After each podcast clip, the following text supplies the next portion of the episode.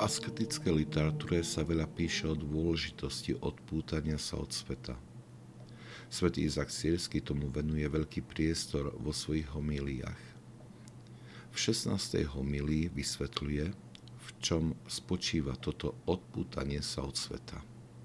Hovorí, keď si prajeme utiecť zo sveta a stať sa cudzincami pre svetské veci, nič viac nám neposlúži k oddeleniu od sveta alebo umrtvení vášni, k prebudeniu a prineseniu k života k duchovných vecí, ako smútok a bolesť srdca, ktoré je spojené s rozlišovaním.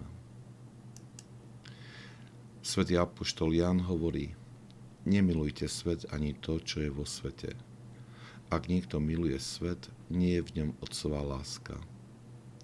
Veď nič z toho, čo je vo svete, ani žiadostivosť tela, ani žiadostivosť očí, ani honosenie sa bohatstvom nie je z Otca, ale zo sveta. A svet sa pominie aj jeho žiadostivosť. To však plní Božiu vôľu, ostáva na veky. Rozumieme týmto slovám, ale zároveň cítime, že naša padnutá prirodzenosť nás vedie úplne iným smerom.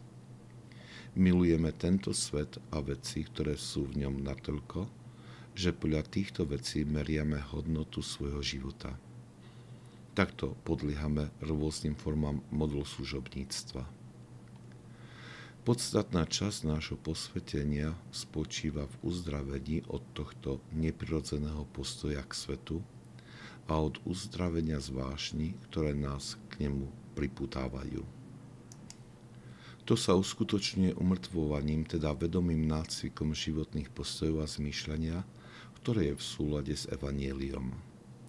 Toto asketické snaženie spôsobuje smútok a bolesť srdca, pretože vidíme svoju nedokonalosť a množstvo oblastí života, v ktorých zretelne vnímame, že milujeme svet viac než Boha.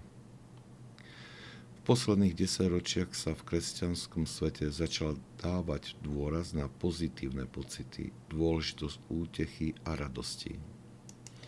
Tento dôraz je však v úplnom protiklade s dvojtisícročnou duchovnou tradíciou církvy, ktorá smutok a bolesť srdca vnímala ako dôležitý predpoklad pre správne rozlišovanie stavu duše, poznania hriechov a vášní.